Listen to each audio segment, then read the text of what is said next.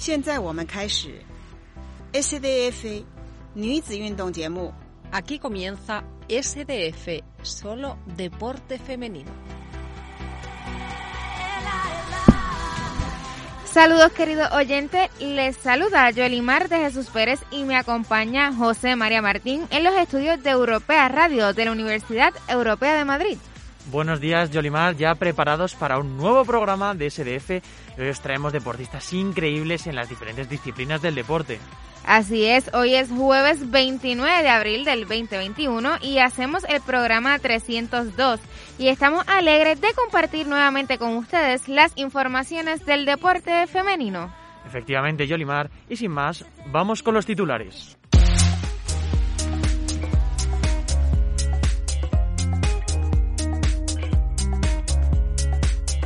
Valencia Vázquez y Perfumerías Avenida se citan en la final de la Liga Femenina Endesa.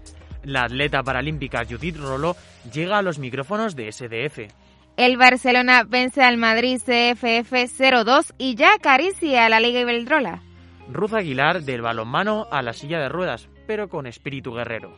Garbiñe Muguruza será la principal representante local del Mutua Madrid Open.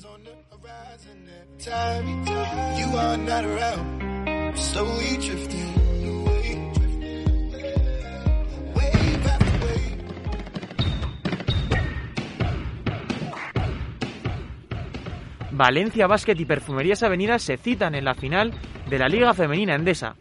El Valencia y el Perfumerías alcanzan la final de la Liga Endesa y afrontan una nueva semana donde se enfrentarán por fin para el título de liga. El conjunto de Rubén Burgos superó a Spar Girona en una igualada semifinal con tensión hasta el último periodo, mientras que el cuadro salmantino arrolló a Lointec Guernica, que no tuvo ninguna opción en la eliminatoria. De esta manera, Valencia y Avenida disputarán una final inédita hasta el momento de la competición doméstica. Y como no, aquí en SDF vamos a informar de cuándo se jugarán estos partidos que va a empezar hoy mismo. El Perfumerías Avenida será local en el primer enfrentamiento que será este mismo jueves a las 8 de la tarde en el pabellón de Gurzug en Salamanca y se podrá ver por la televisión de Teledeporte. Y el segundo partido será en Valencia en el pabellón Fuente de San Luis el domingo 2 de mayo a las 12 y media. En el caso de necesitar un tercer partido, que sería solamente en el caso de que cada uno ganase uno de los dos primeros, se jugaría de nuevo en Salamanca, en el pabellón Gurzug, el jueves 6 de mayo a las 7 de la tarde. Pero insistimos, este partido no está confirmado porque deberían darse un empate entre, entre los resultados de los dos anteriores para jugarse este tercero.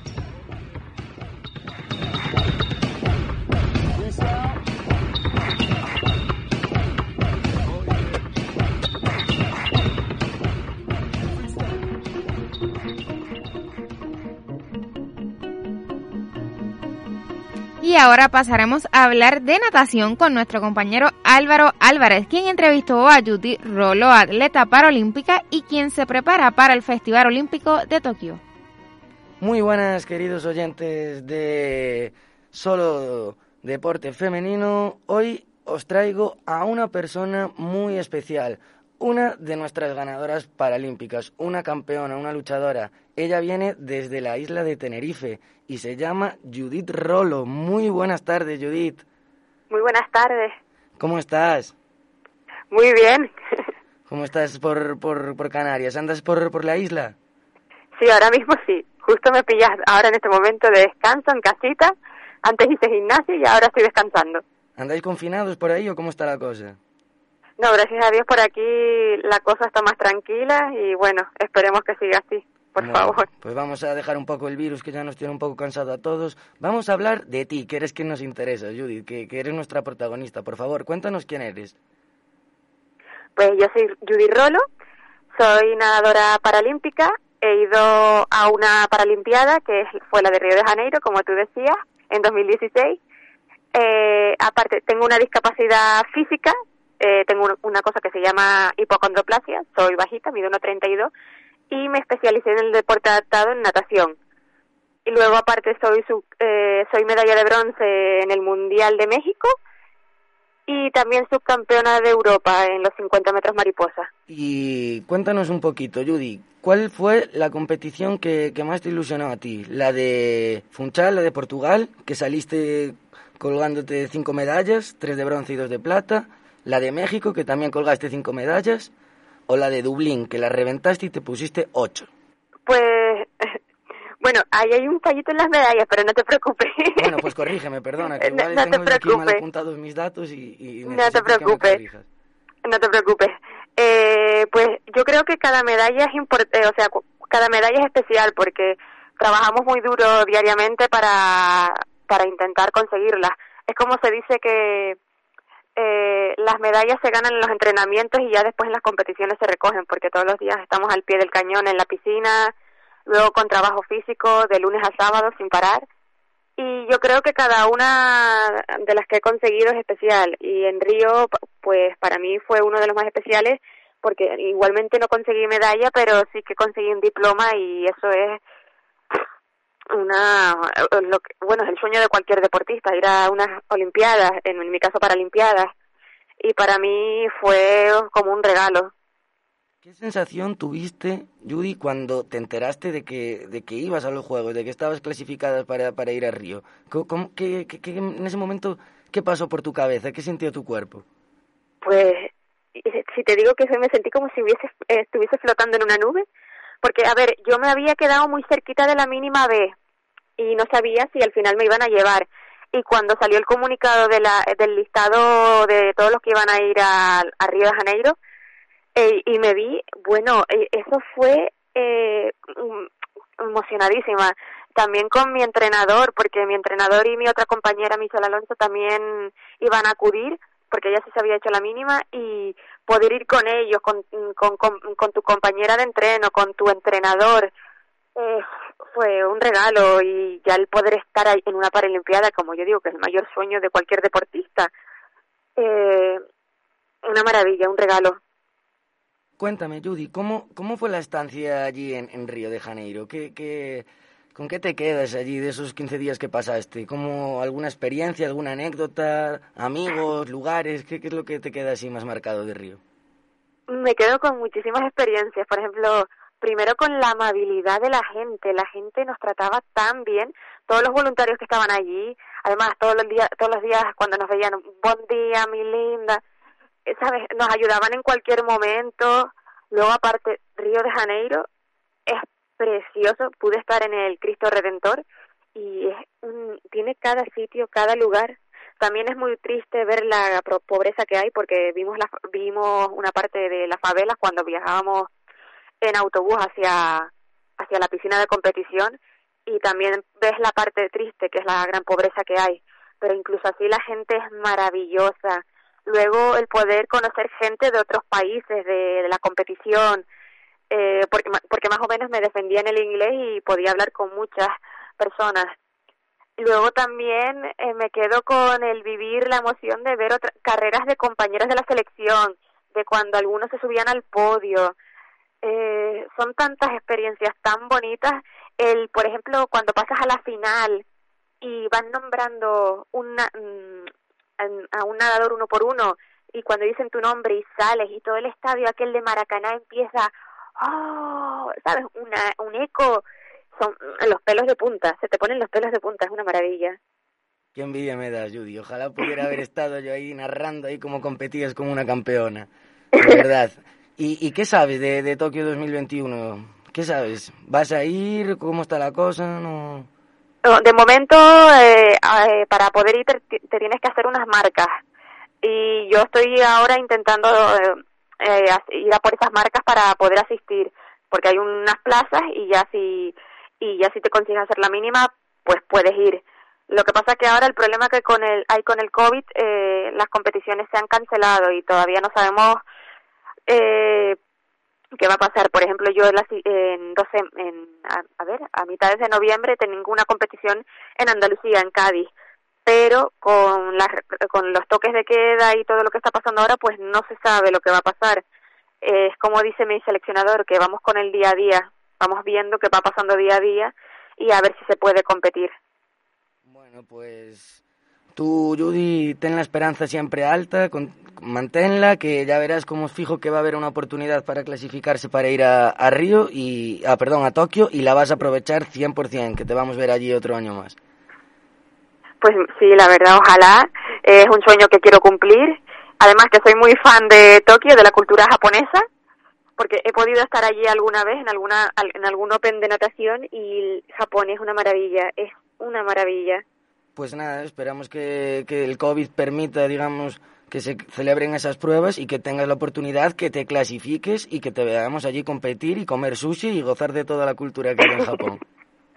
pues sí, ojalá. Vale, pues nada, muchísimas gracias Judy. Ha sido un placer tenerte aquí en Solo Deporte Femenino. Esperamos volver a contar contigo en otra ocasión y te deseamos lo mejor, que tengas la oportunidad de competir, de clasificarte y que nosotros disfrutemos viéndote competir, ¿vale?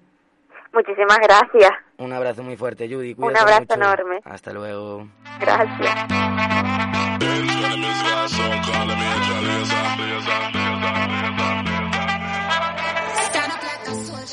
Pues maravillosa entrevista de nuestro compañero Álvaro. Muchísimas gracias por estar con nosotros también a Judy. Y vamos a ir ahora con el fútbol, porque el Barcelona venció al Real, perdón, al Real Madrid, no, al Madrid Club de Fútbol Femenino por 0 a 2 y prácticamente ya está acariciando la Liga Iberdrola. Los goles de Bruna Vilamala, perdón, uno en cada parte y las paradas oportunas de Catacol le dieron la vigésimo quinta victoria al Barça en 25 partidos. Recordamos, 25 partidos jugados, 25 victorias. El equipo azulgrana tiró de rotaciones masivas, dado que el domingo pues, jugará uno de los partidos más importantes de su historia ante el PSG en el estadio Johan Cruyff, con el objetivo de meterse en la segunda final de la Champions League de toda su historia. Ese partido se jugará, como decimos, el domingo y lo hará a las 12 de la mañana, en el que puede ser un día histórico para la ciudad condal y del Barça pasa del Barça si pasa podría enfrentarse con el Chelsea o con el Bayern de Múnich. También es importante decir que en el partido de ida el Barcelona se llevó un muy buen resultado de París, un 1-1. Eso quiere decir que el 0-0 le podría valer para clasificarse a la final y como decimos sería la segunda de su historia.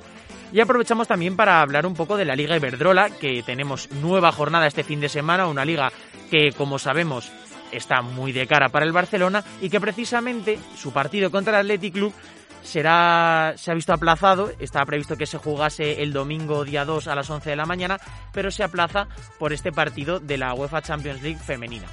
De todas maneras, tenemos el sábado a las 11, empezamos con un Eibar Tenerife, a las 12 un poquito más tarde tenemos dos partidos, el Atlético de Madrid que tiene una racha muy negativa se enfrenta al Rayo Vallecano, a la misma hora Real Sociedad Santa Teresa y luego un poquito más tarde a las 2 de la tarde Logroño Real Betis. Y el domingo tenemos otros cuatro partidos. A las once y media, dos de ellos, Deportivo de La Coruña, Madrid Club de Fútbol Femenino y Valencia Español. A las 12 de la mañana, el Real Madrid contra el Sporting de Huelva. Y a la una y media de la tarde tenemos el último partido de esta jornada 28 de la Liga Verdrola, Levante Sevilla.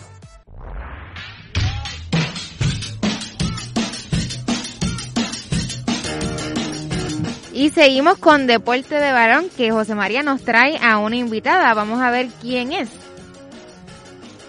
Ruth Aguilar es la superación hecha deportista. Una mujer que vio como con tan solo 18 años su prometedora carrera en el balonmano llegaba a su fin debido a un trágico accidente de coche que la dejó en silla de ruedas. Sin embargo, Ruth ha salido adelante y no solo eso, ha conseguido alcanzar el Olimpo al que todo deportista sueña llegar, representar a su país en unos Juegos.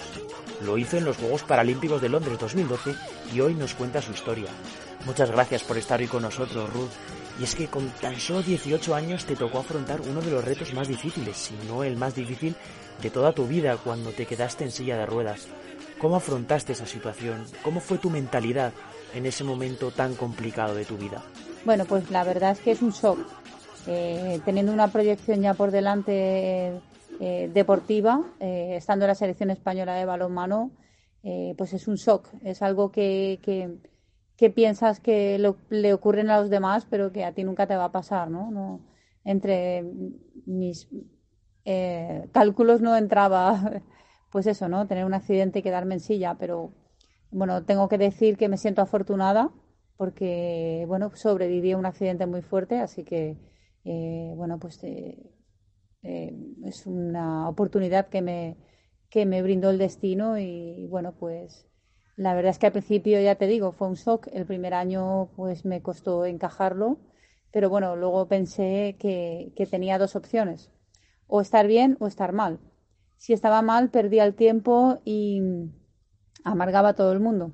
Si estaba bien, pues aprovechaba la vida, que es maravillosa y que podía hacer muchas cosas. Así que bueno, como yo siempre he tenido ese espíritu guerrero, pues la verdad es que cambié el chip y bueno, pues eh, empecé a,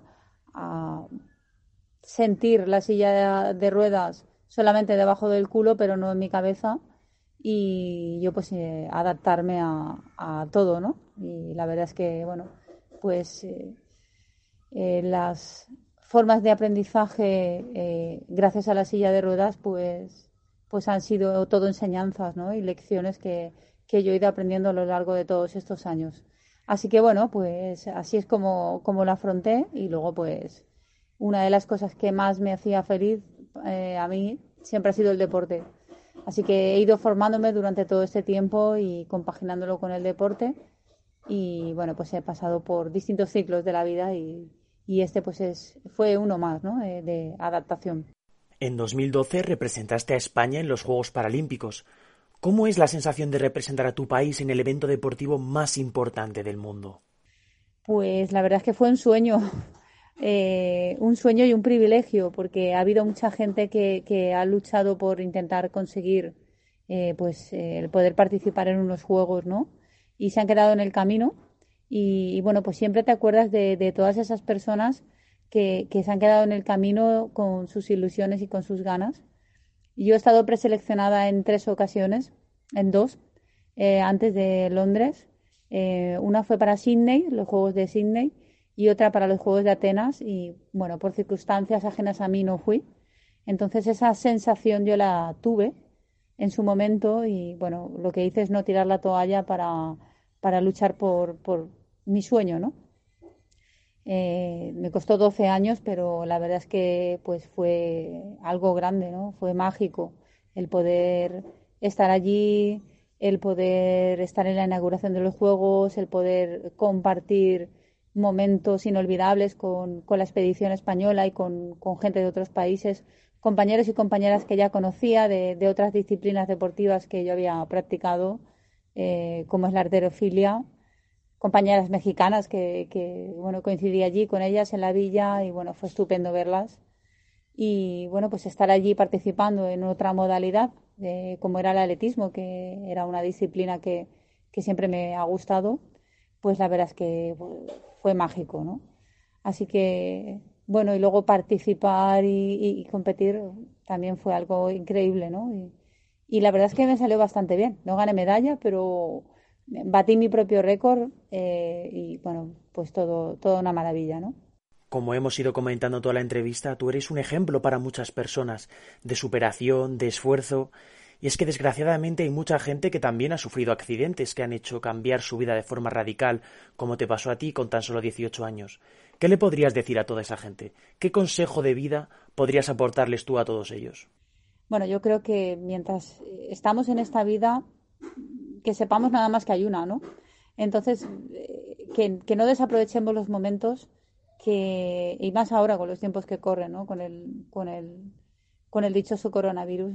Y, intentar aprovechar los, momentos con tu familia, con los tuyos y, y que en esta vida siempre vamos a recibir muchos palos y que de esos palos aprendemos. La, la vida es a base de repeticiones, eh, a base de, de, tener buenas o malas experiencias y de todas ellas aprendes. Y sobre todo, yo creo que es importante en esta vida el, el, tocar fondo muchas veces para, para poder resurgir como el ave fénix, ¿no? De, de tus cenizas y, poder, eh, bueno, pues sacar eh, ese guerrero y guerrera que tenemos todos dentro, ¿no? Así que que vale la pena vivir, que, vale la pena esforzarse por conseguir objetivos y, y, metas y que además esos objetivos y esas metas nos las tenemos que marcar nosotros mismos porque es una manera de, de, que nuestra vida tenga un rumbo, ¿no? porque si no vamos muy a la deriva y, perdemos el tiempo, ¿no? Así que aprovechar eh, pues todas esas vivencias y, y desde luego disfrutarlas, sin duda. Así que bueno, pues eso, ¿no? Que, que, si, que nos van a ocurrir muchas cosas a lo largo de la vida y que si nos ocurren, pues el saber encajar los golpes creo que es lo que hace grande a, al ser humano, ¿no? Y bueno, pues a mí me han tocado muchos ciclos en esta vida los, en los que he tenido que adaptarme y seguiré adaptándome. Y uno de ellos es ser madre, desde luego, que es todo, es, es todo un reto también, ¿no? Y es el mayor deporte de élite que he hecho eh, y que seguirá haciendo, ¿no? Y bueno, pues la verdad es que nosotros somos, los papás y las mamás, somos el ejemplo, ¿no? Para, para los que vienen detrás y el ejemplo de, de, de que hay que seguir adelante. Y en eso se resume, en seguir adelante, en seguir luchando. Muchísimas gracias Ruth por estar hoy con nosotros, por compartir tu historia en SDF y esperamos tenerte en el futuro de vuelta aquí con nosotros. Muchísimas gracias.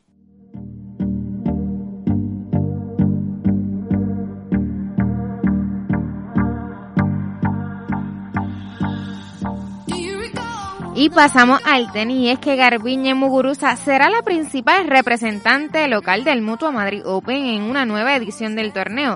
Muguruza intentará conseguir uno de los mayores retos que le quedan pendientes, que es coronar una campeona española sobre la tierra batida del estadio Manolo Santana. En un momento de forma estupendo, Muguruza llega a Madrid como tercera jugadora para dar con, más puntos conseguidos en la temporada, ha buscado una preparación específica para dar un extra soñado en el torneo.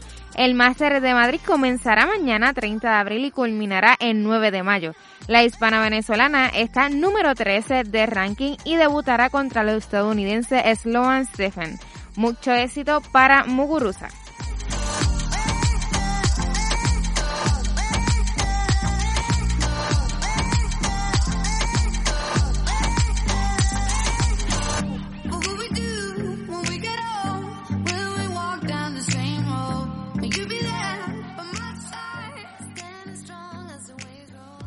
Hoy también hablamos de tiro con arco. Nuestra compañera Matilde López nos trae a Sandra Nieva. Sandra Nieva, profesional del tiro con arco. La primera pregunta que me gustaría hacerte es cuál ha sido tu mayor logro en el ámbito deportivo ¿no? y de la cual mantienes el mejor recuerdo. Bueno, pues eh, así en concreto por deciros uno, yo creo que sería cuando fui al Campeonato de Europa ya que mm, me inscribí para ver si me clasificaba para el equipo nacional sin ninguna expectativa y el conseguir ir allí y hacer una buena actuación, la verdad que pues mm, a día de hoy lo recuerdo con muy buen recuerdo y fue muy gratificante el resultado que obtuve y la experiencia. Y es que has conseguido a lo largo de tu trayectoria deportiva ser medallista en grandes premios de España, así como en grandes ligas nacionales y a nivel europeo has participado en varios campeonatos de clubes, situándote, si no recuerdo mal, en el cuarto puesto en la modalidad de equipos y en el noveno a nivel individual. Supongo que esto será todo un orgullo tener todo esto en tu currículum y claro, es muy fácil contarlo, pero vivirlo será de otra manera. ¿Qué ha supuesto esto para ti y cómo, cómo has llevado este gran éxito? Bueno, la verdad que es un sacrificio, al fin y al cabo, como todos los deportes. Hay cosas que tienes que dejar de lado para poder entrenar a diario, un montón de horas. Eh, los fines de semana viajar a otras comunidades e incluso a otros países a competir. Al fin y al cabo es duro, porque es duro es invertir muchísimas horas y muchísimo esfuerzo, tener días buenos y tener días malos, pero la verdad que el resultado merece la pena y es súper gratificante y al final pues mm, como que todo lo que has hecho realmente sientes que ha merecido, bueno, todo lo que has hecho y más. Y ahora sí que me gustaría preguntarte por tus inicios, ya que el tiro con arco no suele ser un deporte con tanta influencia como puede ser el fútbol o el baloncesto. ¿Cómo empezaste en este mundo? ¿Cuáles son tus referentes y si has tenido alguna influencia eh, en tu iniciación por parte de estos referentes, no? Bueno, pues la verdad que empecé en el tiro con arco un poco mm, de broma, de decir, bueno, pues ese deporte que veo por ahí en algún sitio me genera mucha curiosidad y me gustaría probarlo y tal. y fue probarlo y la verdad que me encantó y decidí quedarme. Entonces ya fue cuando empecé a investigar un poquito más sobre el tema y tal y fue en los Juegos Olímpicos de 2012 cuando vi a Elías Cuesta en, en los Juegos Olímpicos y dije, Dios, yo quiero ser como este señor. Entonces Elías Cuesta siempre ha sido un referente para mí, bueno, toda mi vida. A día de hoy eh, le recuerdo con mucho cariño y, y creo que, que, ha sido un gran deportista y, y entrenador actualmente, que es. Lo que estamos viviendo es una época llena de prohibiciones, cancelaciones y restricciones. ¿Cómo ha afectado la pandemia a tu vida deportiva y así al tiro con arco en general, no? Bueno, pues para empezar en marzo, cuando se puso el estado de alarma, dejamos de entrenar prácticamente, entrenábamos en casa lo que podíamos y como podíamos y hasta junio no pudimos volver a entrenar en lo que es el campo de tiro, al aire libre y tal. Entonces, pues quieras o no, mmm, ha sido como un parón bastante grande. Luego, además, eh, se retrasaron las fechas de competiciones, se cancelaron los campeonatos de, de Europa, las Copas de Europa, los, los campeonatos del mundo. Entonces, claro, pues al final esta temporada ha sido un poco dura en ese sentido, en no sabías muy bien si la semana siguiente ibas a poder competir, las competiciones internacionales ya no estaban, entonces pues ha sido difícil. Claro, claro, con mucha incertidumbre. Y de cara ahora a un futuro no tan lejano, eh, ¿cómo están previstas las competiciones? Bueno, de momento de temporada de sala no tenemos ninguna fecha establecida ni nada, así es que de momento vamos a ciegas. De momento solo se sabe que se vaya a hacer el clasificatorio del equipo nacional senior, pero realmente no sabíamos nada y va a ser todo un poco a la marcha porque tampoco se puede planificar demasiado con esta situación. Para finalizar, me gustaría hablar contigo sobre la brecha de género que, como sabemos y desgraciadamente existe en este mundo del deporte y que a veces puede ser algo complicado para, para las mujeres, ¿no? ¿Qué opinas sobre estas diferencias que muchas veces generan conflictos de género en el deporte? Bueno, creo que la brecha de género salarial creo que es una realidad y que es una lástima porque se nos infravalora muchísimo a las mujeres en el ámbito deportivo desde eh, los reconocimientos, el reconocimiento social hasta lo que se gana en el deporte por patrocinios, por competiciones, por títulos, etc. Y creo que eh, pues debería regularse esto para que las mujeres consiguiésemos el mismo dinero que los hombres, ya que entrenamos la misma cantidad de horas, la misma el mismo cantidad de esfuerzo y, y considero que merecemos eh, tener el mismo reconocimiento que ellos. Y, pero por desgracia, a día de hoy esto es una realidad y me gustaría que esto cambiase. Entonces, lo que me estás intentando decir, ¿no? Y lo que comprendo es que eh, esta diferenciación también existe en el tiro con arco, ¿no? Claro, claro. O sea, en actualmente en todos los deportes, por desgracia, es así. Un hombre eh, por la misma competición gana más que una mujer y los patrocinios económicamente hablando son mucho mayores que los de un hombre y el reconocimiento que reciben por una misma competición es mayor. ¿Y tú has sufrido alguna experiencia discriminatoria durante tu carrera? Bueno, siempre ha sido lo típico de que lo, eh, a los chicos siempre se les ha visto más que a las chicas, las chicas siempre ha sido como, bueno, son las chicas, vamos a esperar a que tienen los chicos y tal, como que siempre se nos ha quitado como un poquito de importancia.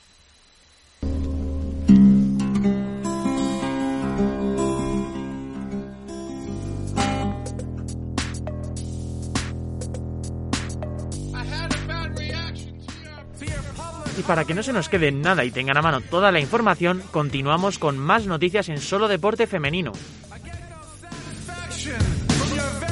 Tenemos también noticias de waterpolo con nuestro compañero Álvaro Álvarez. Adelante. Y en el waterpolo también tenemos noticia porque regresa la estrella del waterpolo español Blanca Gil a sus 37 años a la piscina, los más jóvenes puede que le cueste recordarla, pero a los más adultos y amantes del waterpolo la tienen que conocer por obligación. Blanca Gil fue la jugadora española con más impacto en el panorama mundial desde finales de los años 90, cuando debutó en la División de Honor. Desde entonces ha sido un sin parar de cosechar éxitos, llegando a ser reconocida tres veces la mejor jugadora del mundo en los años 2005, 2007 y 2008 dos veces campeonas de Europa con Horizonte Catania italiano en el año 2005 y 2006, además de ganar una plata en el Europeo de Málaga de 2018 con la selección española, donde fue reconocida como la mejor jugadora del torneo. Cinco años más tarde de su retirada oficial, vuelve a meterse en la piscina a sus 38 años para ayudar al Mallorca a disputar el playoff de ascenso a la primera división. Blanca Gil, que ha jugado en potentes ligas como la italiana y la griega, también superó en 2009 un cáncer de útero justo después del Mundial de Roma con España. Muchas gracias Álvaro. Y con el propósito de fomentar el deporte femenino, Iberdrola y el área de deporte del Ayuntamiento de Madrid han firmado un convenio de colaboración para impulsar la práctica deportiva entre niñas y jóvenes de entre 12 y 24 años de la capital. A través del programa Chicas, el deporte os hace poderosas, este acuerdo amplía el compromiso de ambas entidades con el objetivo de evitar el abandono de la actividad física y el deporte por parte de niñas y jóvenes. En el proyecto participarán 5.000 niños y niñas de 10 institutos de 5 distritos de Madrid, donde se van a realizar charlas y clínicas impartidas por deportistas, facilitadas por Ibeldrola. La firma del convenio ha tenido lugar en el Polideportivo Cerro Almodóvar de Madrid, en el distrito de Villa de Vallecas y ha contado con la presencia de la vicealcaldesa de Madrid, la delegada del área del deporte del ayuntamiento y demás responsables de patrocinio y también atletas profesionales como Elena García y Lucía Rodríguez Montero.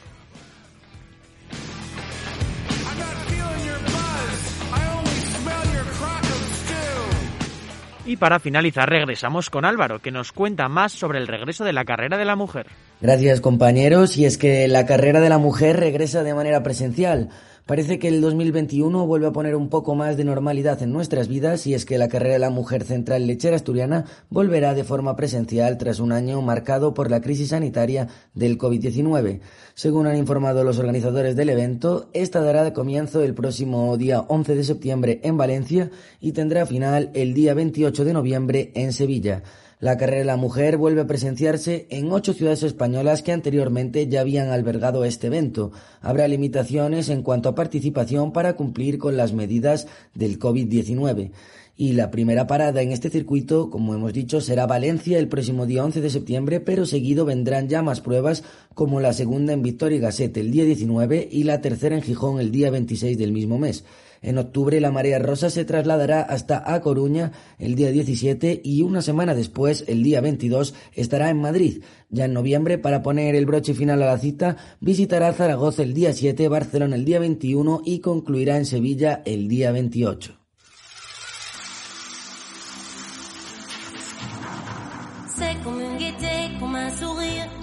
Hasta aquí ha llegado nuestro programa. Os esperamos de nuevo la semana que viene, ya sabéis, todos los jueves a las 11 de la mañana. Y deciros como siempre que podéis contactar con nosotros a través de nuestro Twitter, arroba solodeportefem, o por nuestro correo electrónico solodeportefemenino a gmail.com. En el turno de agradecimientos, el primero, como no, a nuestro técnico Miguel Ángel Vázquez y dar las gracias a todos vosotros, como siempre, nuestros oyentes. Esto ha sido todo por nuestra parte. Un saludo de Yolimar, de Jesús Pérez y yo, José María Martín. Hasta la próxima.